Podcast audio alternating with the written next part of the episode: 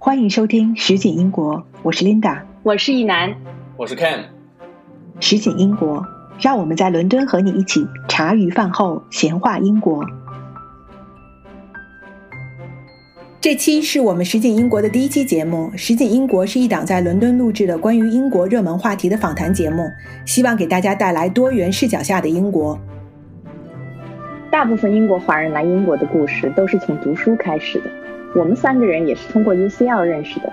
所以作为实习英国的开篇节目，我们这一期就聊聊我们在英国读书的故事，以及我们对英国的留学政策和是否值得来英国读书等话题的一些看法。我呢是二十年前来的英国读硕士，本来是想读完硕士就回国的，结果二十年以后还在这里快乐的工作和生活着。嗯，看是现在正在读，是吧？现在是在 UCL 的脑科学学院，呃，博士三年级。然后我应该是在呃博一的时候认识的 Linda。那个时候我刚刚回到英国，然后决定到学校再接受再教育，就读了一个脑科学院下面的一个硕士专业。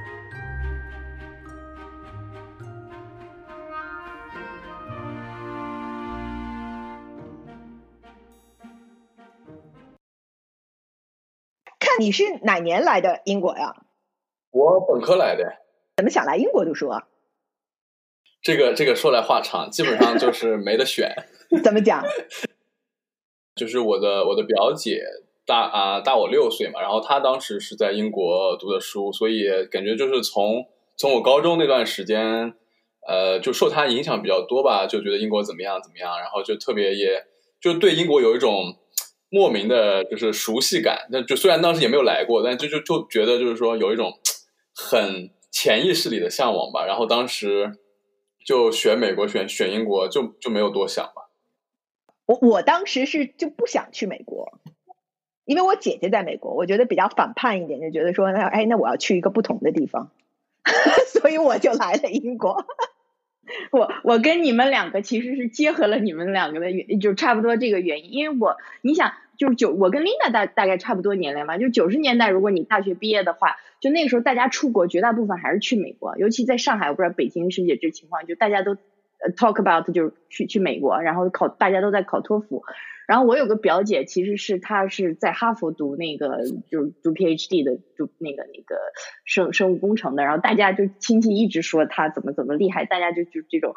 就跟看相反。我当时呢，就是就觉得大家都去美国，我我反而就是说，就而且有我有一个好朋友，他其实拿了哥大的奖学金，结果被拒签。我就觉得美国对我们这种态度牛什么牛，我还不稀罕去呢。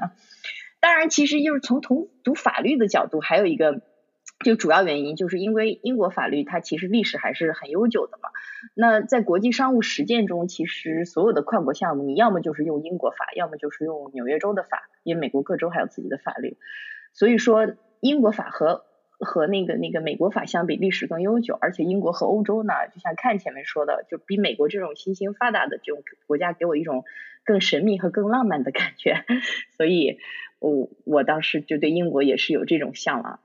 你你来了后觉得浪漫吗？我来了后，那个那就说起来话长了，就是就是那个时候对吧？就那个时候来读书跟现在真的是挺不一样的，因为嗯，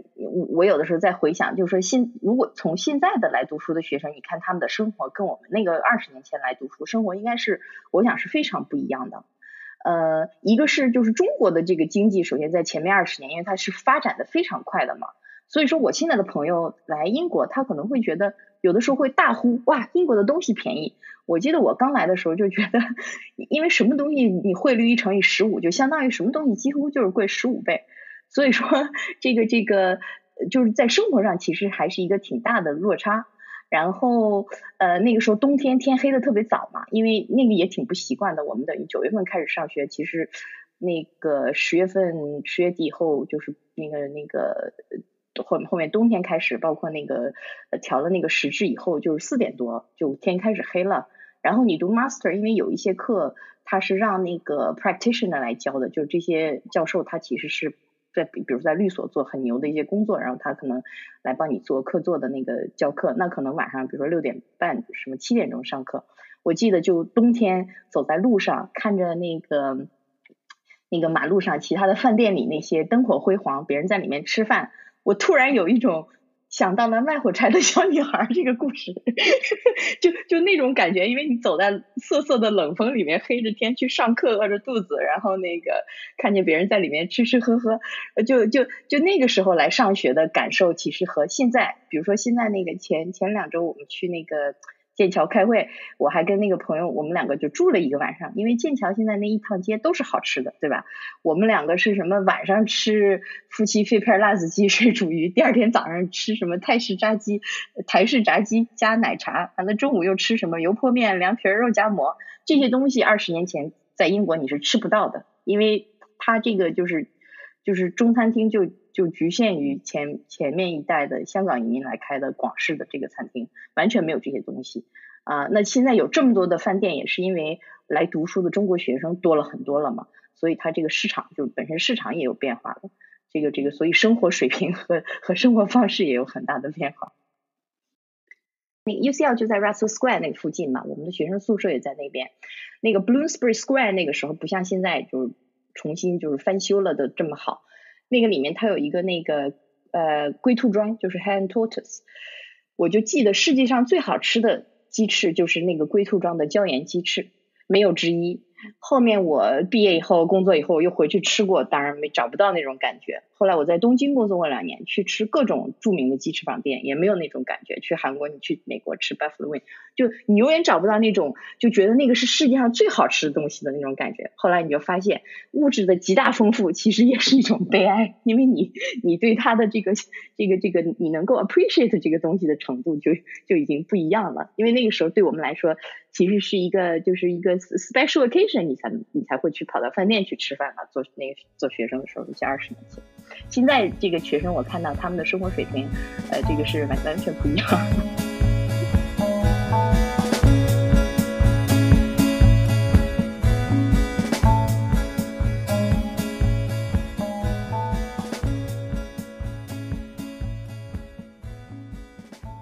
看，说说你们现在都玩什么？读书啊，我觉得我一直还在读书啊，所以说我也不知道外面的世界是怎么样的，所以 我觉得对我来说，就是我目前的读书阶段可能就分就是读博之前和读博之后吧。我觉得就是是两种其实完全不同的就是读书的状态。读博之前的话，那还是非常学生那种心态，就是完成功课，然后考试，写完论文。嗯，我觉得那那个时候最开心的就应该是。啊，就是课结束了，然后就是去，可能去英国那个境内啊，或者去欧洲周边和朋友出去旅游，这个是我觉得是，就是最开心的一个事儿。然后读博之后，整一个我觉得心态变化非常大，就是不是说，就感觉就自己虽然还是一个学生，但是更觉得说读博是一个工作，啊，完了。就也没有说有考试，没有没有什么，就是类似于学业上的负担，更更多的是呃，比如说我手上的一个科研项目，呃，这一周要完成多少，然后下一周要和导师汇报之类的，嗯，就更多的是一种就是对自己自己学术追求的那，就是那种就是你一旦嗯，就是给自己的目标达成了，或者说你发现了你所研究的这个方向里面的一些。就是一些小的进步，小的小的这个突破，我觉得这是目前来说就是最快乐的一件事情吧。Linda，你呢？你你的记忆犹新的？我我应该分两段讲吧。我觉得我刚来就是零二年来英国读书，当时第一次读 master 的时候，我我记得都是快乐的事情，就当然有很多挺挺痛苦的，但我觉得更多是一个特别愉快的回忆。然后那个时候好像还有时间去参加学校的 hiking club 呀，去周末还可以跟同学去徒步啊，然后还有好多好多的这个周末还经常跑到伦敦里面去 museum 逛啊，我觉得更是这些这些记忆吧。然后然后这个然后考完试像 Ken 讲的，考完试出去玩儿啊，在欧洲里面玩儿，我觉得那都是特别就是这个让我觉得特别美好的记忆。然后但是我。两年前又重新回到 UCL 读书的时候，我觉得把我整个学校的记忆全部都给改变了，然后觉得这个读书还是个挺痛苦的事情，呃，永远有读不完的 paper，然后好像从没有更没有任何时间去干任何事情，就是除了读书，就真的是没有时间去做任何事情。所以我我在想说，哎，我都在好奇，说我啊，这个。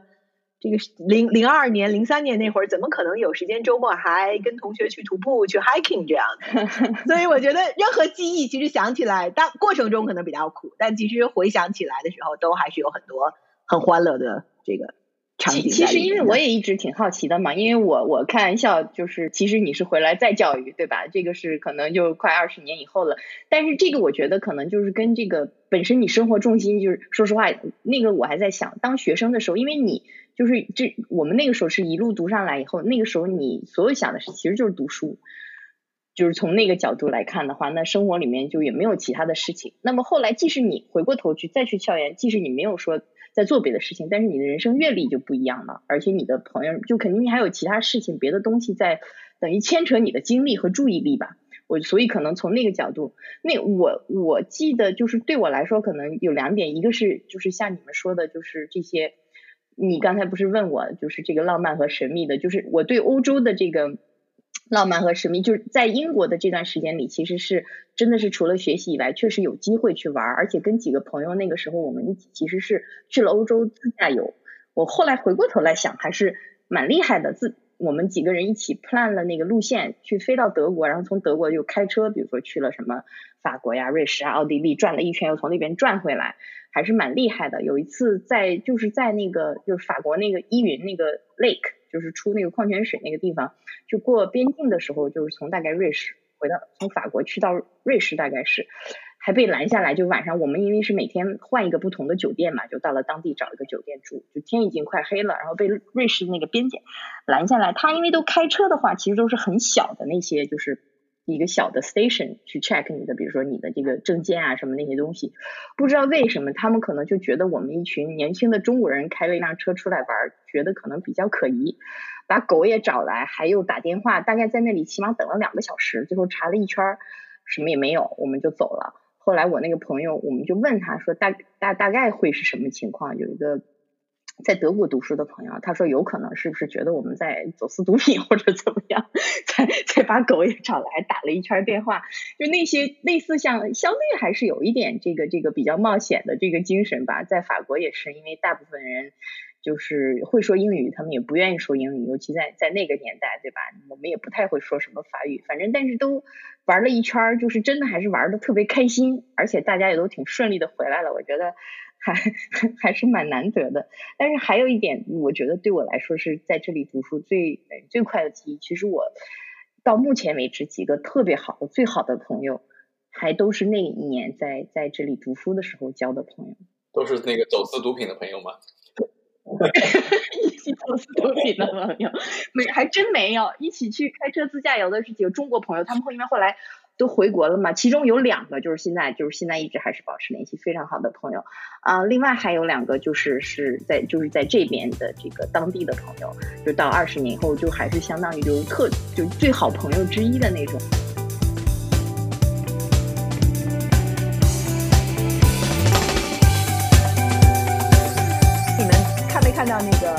上周有一篇挺火的文章，然后那个好好几个朋友其实都转给我，就叫说什么英国要封杀中国学生了。然后那篇文章我觉得倒倒还好，就反正是因为英英国最近也有一些新的政策出来嘛。但是我觉得比较有意思的是那篇文章下面就有很多很多评论，就大家各种不同的评论，然后可能分成两派，一派呃就很明显的是在说，哎，英国大学也没什么好的，他们封杀我为什么要去？英国也没有什么。好的科研什么根本没有必要去去英国读书，然后另一派当然还是很很支持说这个这个来英国读书好的，就是我我不知道你们怎么看，就是说第一个是说，你觉得英国真的会封杀中国学生吗？第二个是说，那觉得英国读书值好吗？还是说水吗？好多人其实说英国读书挺水的，尤其好多人其实说 UCL 挺水，你要看知乎还挺多人说 UCL 挺水的，所以不知道你们怎么看这个问题？我觉得吧，就是。感觉我也不是学政治的，所以可能我的角度会比较的浅薄一点。但我就觉得说，嗯，毕竟英国就是对一些呃比较 sensitive 的一些一些学科，肯定会有相应的控制，因为这个就跟着美国走嘛。那美国既然已经把中国学生这个事情就是搞到风口浪尖，我觉得英国作为一个就是同盟的一个一个就统一阵营的一个国家，一定会有会有相应的相应的那个措施的。但是我觉得可能对于大部分人来说不会影响那么大，至少至少我身边有在在读一些就是需要那个呃 ATAS 的的同学，好像也没有听他们说起啊会真的说会就是说大面积的封杀中国学生，因为这个我觉得英国的教育产业。就还是很需要中国的留学生的嘛，就不管说水不水这个问题，我们一会儿可以再聊。但是从从经济上来讲，然后包括从就是人才的这个引进上来讲，你像那个呃 PSW、PWS 那个签证，就是那个留学生就是可以毕业之后的那个工作签呃，就是延长那个工作签证什么，我觉得这些都是利好因素啊，就不是说一定说啊中国学生。就在英国是不受欢迎的，我觉得这个还是要，嗯，看就是你的你的专业，然后并且要看这个政治的风向到底是怎么样吧，啊，就不需要就是说恐慌或者说英国我就不去了什么的，这个，啊，没必要。我觉得这个东西它不乏也有一定的媒体炒作，就是我我经常发现的是，国内的朋友可能会问我一些什么，说我看到这个你们这边怎么怎么样。然后我觉得啊，在这里好像没有吗？就是说，可能有一些东西是一个角度吧，或者说是一个一个 perspective，对吧？那么当然，这个东西它是存在的，而但是英国的执行和美国的执行，其实就就不管什么政策也好，什么这个这个法律法规也好，它其实还有个执行层面的问题。然后英国的好处呢，就在于就是说。这个东西你如果往它就是往深的，就是细细细挖的话，它其实有很就像 Ken 说的，你反正你想来读什么，大部分你想包括 Ken 读的东西，它其实也是属于这种怎么说呢？就是就是高科技的，而且可能对 national security 也可以说是重要的，对吧？这个东西就是说你怎么样来诠释这个这个政策上的东西，怎么样才算？这个威胁到了国家安全，那这个里面就可有很很多文章来做，所以有个实际执行层面的问题，包括英国，它现在就是这个跟读书这只是一方面嘛，还有就是说投资，对吧？怎么来限限制？要不要来限制？就是中国到这边来做直接投资，这个这个道理是一样的，就哪些领域需要限制，哪些会危及到什么国家安全，哪些你有这个知识产权方面的这个这个担忧，但是。这个说是就是 headline 这个新闻可能是这样说，但其实这个议会他在做什么事情呢？他其实是在请了行业专家，包括我们在中国这边的，就是 Linda 就我们的共同的朋友都有，对吧？就被请去做作为那个听证议会听证会的专家，来提供这方面的意见。他们就是要听不同的意见。就你有可能，不管你是更 pro China 的，还是更 pro 这个 anti China 或者怎么样，他就是要听，然后你要听，不光是这个这个从政治方面的，要有学术领域的，还要有这个商商界的。那么你只有集思广益嘛，其实就是这样一个过程。所以在议会他做出这些决定之前，他有这样一个过程，在这个过程当中，其实他就会了解到很多实际操作当中这个现实是怎么样的，然后这个他会要去分析这个我。开放的这个就是说怎么说 pros and cons 对吧？担忧的地方和不不好或者说这个不好的地方，但是我要把它关闭起来的话，它又有什么这个对我们来说有各方面的影响？最后它可能有一个这个平衡统筹，然后可能最后决定，当然这个政策还是会有的，只是说你执行起来真正影响到的东西、影响的面不是很多。对，我想应该是这样。我想补充一点的就是，比如说针对。呃，想要就是申请来英国读书，或者说现在在英国读书的，就我觉得这个政治这个东西，包括一些政策什么，都是千变万化的嘛。你像前几年那个留学生没有办法就是留下来找工作，然后后来呃这个有了这个签证这个延期这个事儿。就是就是，我觉得你你作为就是一个学生，就可能就是很多事情就是说的比较丧一点，就是不是你可以控制的，就你只能跟着这个这个政策走。嗯，至于说至于说你现在比如说在英国读书受不受影响什么的，我觉得与其说去看一些媒体就是他的报道，或者说一些呃像刚才那个一男说的，就是可能会有些夸大，或者说有一些就是类似于断章取义。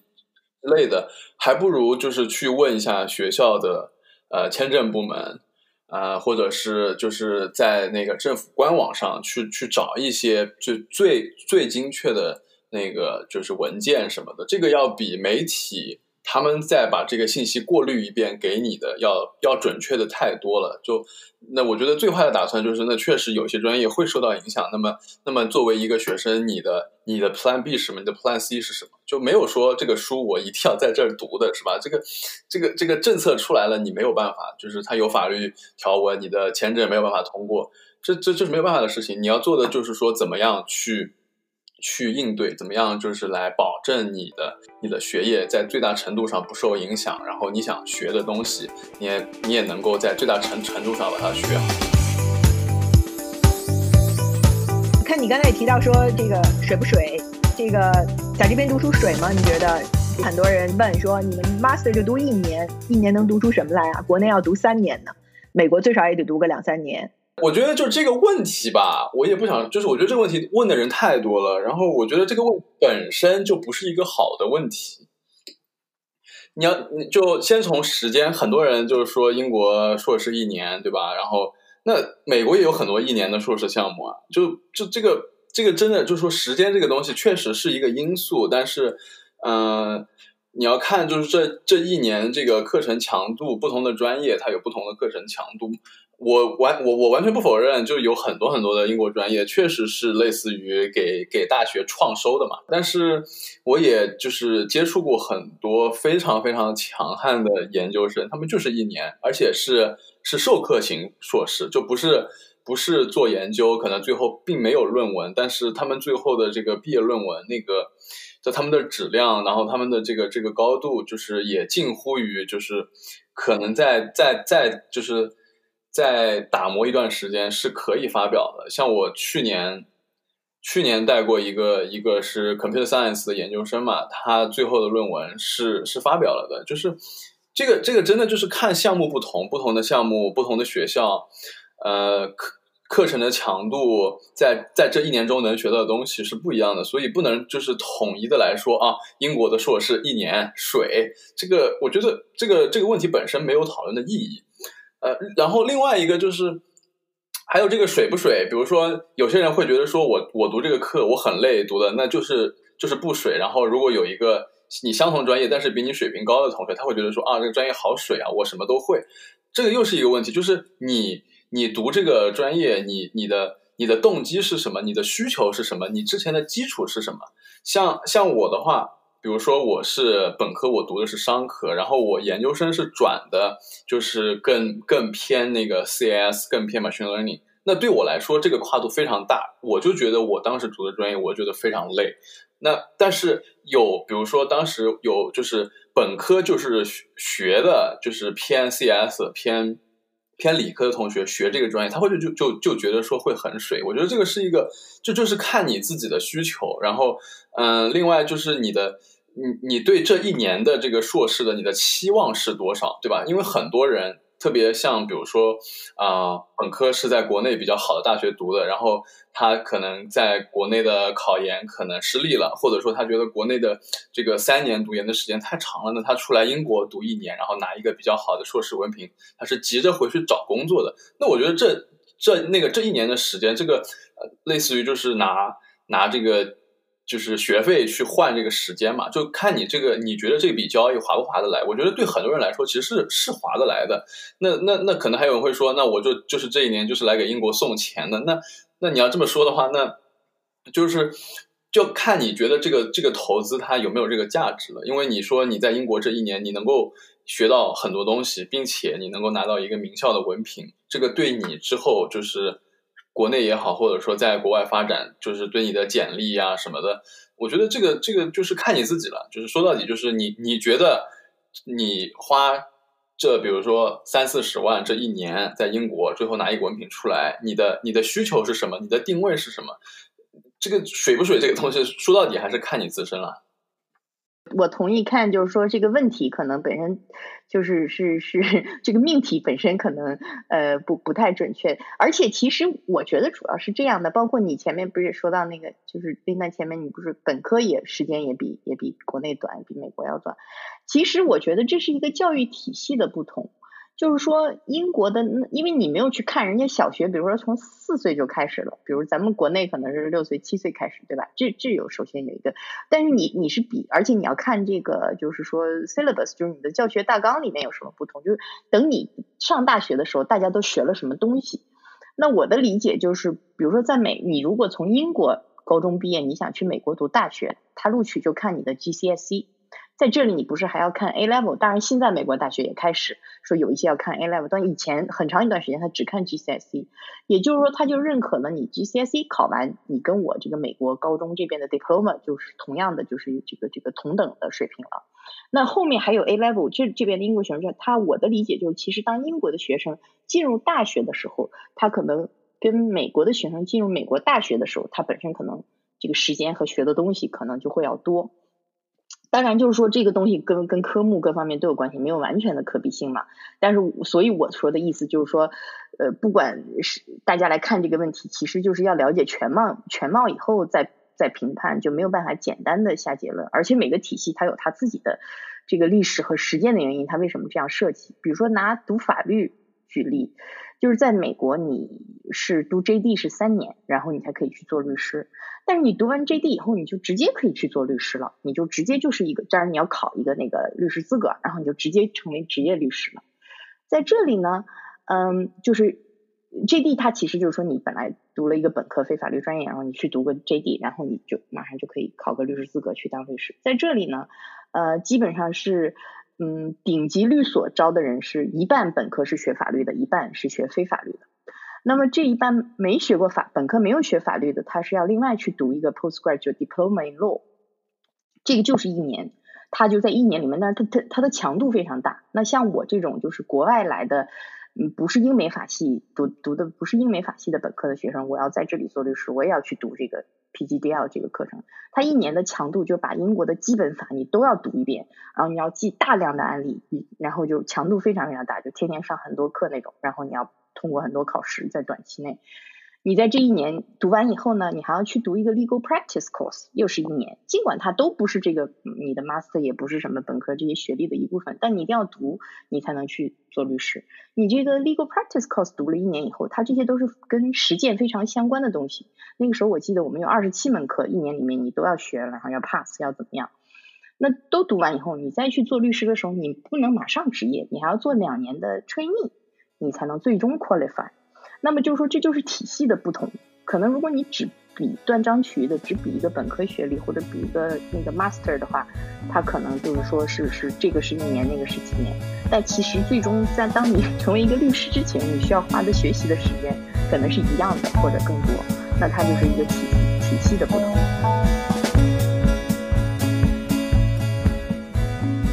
看英国要封杀中国学生那篇评论，还有很多人提到说这个。英国不光读书水啊，英国连好的科研都没有，科技上没有任何领先的。看你是读 PhD 的，这你应该相对有发言权。我觉得其他领域我说不好吧，就我自己就是偏 neuroscience 偏那个 computational neuroscience 这个角度来说，我觉得英国很强啊，就特别 UCL 就很强啊。我觉得，而且你要说这个好不好的科研，你是怎么评价呢？是是你是说每年出几个诺奖，还是说？呃，每年每个学校发了几篇文章，这个这个的评价标准又是什么呢？嗯，咱们看那个可谁可以最先大规模生产那个 COVID 的那个预防针？那反正英国这边快了，对吧？而且你就是看，比如说人口啦，包括你这个本身的 base 啦，对吧？这个经济经济的整个的经济的这个体量啦，那从这个就是如果说是按比例来说的话，我感觉英国绝对是应该不输美国的吧。把所有诺贝尔奖获奖的这个这个科学家的人数按国家做排名，英国排名第二嘛。但是英国只有六千七百万的人口，美国有三亿三三千多万的人口，然后美国有三百八十三名诺贝尔奖获得者，英国有一百三十二位诺贝尔奖获得者。所以按比例，英国还是还还还还可以排第一呢，就看你怎么排，就像大学那个 大学排名一样，看你怎么排，拿什么数据来排。是啊，就是刚才讲的，就是美国有多少诺奖，英国有多少诺奖，而且这些数字数字背后其实也有很多东西需要进行解读，比如说，呃，美国它这个统计的诺奖获得者，他的他的科学家是美国籍，但是有没有可能他是在其他国家受的本科教育，他的他的这个科研的早期这些影响？是可能不是在美国养成的呢，当然也有就是那个反过来，就比如说英国获奖的科学家，可能他他有他有一些他的他的合作者是来自别的国家，或者是呃他的他的一些经历啊，他的一些非常好的科研习惯是在他在在比如说在这个德国读书的时候养成的，这些东西都是都是一个一个国家它的科学它的科研很先进的一个标志。而不能说最后因为这个这个人他刚好是这个国籍，然后就是得了这个诺奖，然后你就把所有的功劳全都全都集就是集中在那一个点上了。我觉得这个是是比较比较就是比较笼统，比较就是不严谨的。对对对，这个这个很 make sense。比如说那天还在开玩笑说那个最新就是刚颁布的那个就 Professor Penrose 那个物理学的那个诺贝尔奖获得者，他现在 base 在那个牛津，但是他其实以前那那个 UCL 就跳出来说，其实他原来在我们这儿对吧 学习过，还当过那个 fellow。那你就是当各个学校他在看排名看这些殊荣的时候。你要看这个，这就是说你怎么来算。所以，而我其实就包括，其实回过头来说到前面，什么跟国安的这个危机啦，什么国这个这个投资啦，什么这些，我当时给他们提的一个建议，我就是我其实现在真的是一个全球化的过程。然后这些科技也好，什么东西啊，它都是一个全球化的东西。就是说，当你在说我不需要外资或者我不需要外国学生的时候，就是这个外国是什么意思？比如说，就像你我他，我们其实是中国人，我们在中国长大的。如果你在这里，可能你决定在这里定居了或者怎么样，你是不是有一天就变成了英国人啊？于是乎你就怎么样了？但是其实我们的观念和理念和我们我们对中国的这个这个想做的贡献，其实这些都是一样的，可能跟我们在中国的朋友是一样的。只是因为国籍的变化，这些东西就变了吗？也不是。那么，只是因为国籍的变化，就让我学这个东西，或者让我来投资这个，对你就没有这个国安方面的这个危危机了吗？也不是。所以说，包括这个科技，它最后是要应用的嘛，对不对？就是说，当你有一个最后，包括它其实，而且大部分其实是由那个。呃，private sector 就是等于是这个，它不是国有的一个东西。那么，如果一个公司它开发了一个东西，它想把这个科技应用，我想把这个产品卖到中国市场，或者我想跟中国的这个投资人来合作，这个政府为什么要来干预这个事情呢？这个东西本身，国界这个东西现在就是是是一个非常 blurred，对不对？对，其实这个要从心理学角度来讲，就是说 identity 嘛，对吧？就是我们每个人其实其实都有好多好多 identity。而不是说就只有一个标签儿，就这些标签儿都能联合起来的。就是我我我我在 UCL 读过书，我可能有一个 UCL alumni 的标签儿。然后我在中国长大，我可能有一个中国人的标签儿。然后我现在住在英国，我还有一个英国人的标签儿。就是其实是综合来看的，而不是永远只看一个维度，因为这是不可能的。没错，没错，而且就是我还还想说，就是我们哪怕就是我们把这个高度稍微降低一点，咱们不讲诺奖，就是说你怎么评价一个国家的科研好坏？一个是刚才一楠讲的，就是能不能投入生产，比如说像这个疫苗开发的呃好啊，或者说比较快之类的。另外还有就是你比你比如说你选择不来英国做做科研、读博士什么的，然后你的理由如果仅仅是说这个国家的诺奖数量比不上别的国家什么什么的，这个。我觉得这个思维本身就是比较草率嘛。你想，你一个一个国家这这么多年，一共就出了这么几个诺奖，那其他的这个博士生导师难道就都是水货吗？其实我们就说低一点，其实英国有挺多好的发明，大家可能就都是不知道。我觉得可能英国就是没有像美国 marketing 做的那么好。这个我也是前一阵儿其实看了一个 BBC 的一个 program 才知道，那个 CT scan。CT 扫描其实是英国的一个这个工程师发明的，在七十年代的时候。对啊，你要说如果说我们领域 computational neuroscience 的话，那那个 David Marr 他是英国的神经科学家、心理学家，包括我觉得这个计算机视觉嘛，现在非常火的 computer vision 也是他老人家当时的就是。类似于是开疆拓土的一位嘛，对吧？他的很多的理念，他的他的一些就是呃技术模型什么，都是他那个时候启蒙式的，所以我觉得还是很厉害的。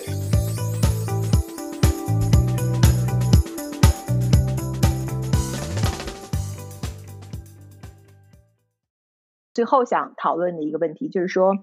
嗯，其实我觉得在在我尤其我这次又回到 UCL 读书啊，就工作这么多年之后，我又回到 UCL 读书，我觉得啊，其实让我让我重新认识到了一个科学化思维的重要性。就我也是我觉得我在这个这边学校里给的我的特别特别特别大的这个这个启发，就是说，嗯，在商业中待了很久，好像总觉得是说任何东西我要找一个解，一定有一个解能去解决这些问题。但是我我这个这个回到 UCL 读书的时候，我当时特别特别的这个呃不适应。就是因为老师上课讲了两个小时，最后告诉我说，其实我们现在还没有答案，但是有一派研究是这样做的，一派研究这样做的，但是 research 和科学家们，我们还在尝试不同的方式来去验证这些。所以，嗯，我觉得这个其实对我来讲是一个特别特别大的启发，就是因为让我又重新认识到，在很多事情上，可能我们真的还是有特别多的未知性的。啊，我想听听你们怎么看这个问题。我觉得。这个思维就是一切啊！个人感觉就是在在在英国接触了很多，就是呃中国学生，包括其他国家学生，就有一个挺大的区别，就是就是我们好像很就是中国学生，包括我啊，就是我很会去追求一些非黑即白的事儿，就这个事儿它要不就是对的，要不就是错的，你就就很纠结这个这个事情。我觉得这个可能是跟比如说我小时候，咱们比如说考试嘛，就。这个答案这只有对的和错的，就哪怕是语文的阅读理解，对吧？就就也是这个这个，你就是踩到分儿，踩到这个得分点就踩到，踩不到就踩不到。但我觉得其实就是这个世界不是这样的，这个这个世界是有是有灰度的。这个是我觉得是在这个就是思维方式上，呃，包括我我在内，我接触到的就是中国学生和可能可能外国学生、英国学生的一个区别，就他们会觉得说很多事情。都是，就是你要去学会去 argue，就是说这个事情你可以收集不同的那个证据，你有不同的 sample，你可能会得出一个非常不同的结论。这这没有关系，就是你你不一定要说一定要说服自己说这个事儿它就是这样的。可是就是这个事情它就就像我我刚才其实前面就讲说英国学校水不水这个事一样，就就凡是讨论一个事，它有太多太多的维度，是你不可能去穷举的这么一个。这么一个量级，所以这个时候你要做到的就是要去辩证的去看待，然后去接纳，就是你分析的这个事情中存在的那种不确定性。从个人兴趣的角度，就你想，如果这个东西有绝对的对错，那大家都其实说实话，就是填鸭式的教育就可以了，对吧？你我就告诉你，记住这是对的，那是错的，就学习几乎就没有意义了。你都可以看看了，你就记住就完了。正因为是那些东西有很多的未知。为什么大家还在不断的研究这个黑洞？因为有太多的未知，所以就这个东，所以它才有意思嘛。然后包括去探索宇宙或者怎么样，那正是因为这样有太多的未知，才让大家不断的有动力。我觉得其实核心还就是说，这个这个这个世界上很多事情不是不是那么绝对的，不是非黑即白的，对吧？人人家。不是说嘛，你换一个角度看的时候，完全是不同。你记不记得那个很很出名的那张照片？Prince William 他从医院出来，他生第三个孩子的时候，他把那个手伸出来是三个手指头，但是从侧面看就是只有中指。然后他们就说，你这个照片你从两个角度看是两是两件完全不同的事情。这这就是让大家 说你怎么样来 keep open mind，怎么不同的角度看问题产生了不同结果。我觉得这个非常重要。我觉得，我觉得就是我们这一期节目讲了很多事儿，就其实也不是说一定说要告诉可能就是我们听我们节目的人是一定要是这个是就是正确的方法，或者说我们说的一定是正确的，而是说，而是说，我觉得就是可能类似于呃激发大家去。呃，去拥抱这样子的思维方式吧，就是说，你可能不需要把一些事情想的过于的绝对，然后也不是说什么事儿，你听到谁谁谁说，你就你就一定要按照那样子去去做。我觉得更多的时候是多一些多一些理性的思考，多一些呃这个就是批判吧，我觉得挺好的一个事儿。欢迎大家啊给我们的节目留言啊，如果你也在英国读过书。啊，给我们分享一下你的故事，然后我们很快会跟大家再见。我们多久更新一次？充分用到随机性，就是不一定更新，也有可能明天就更。如如如果有人想听，我们就很快再见；没人想听，就不见了。没有非黑即白，Linda。如果有人也二十年前吃过龟兔章的教研鸡翅，欢迎留言。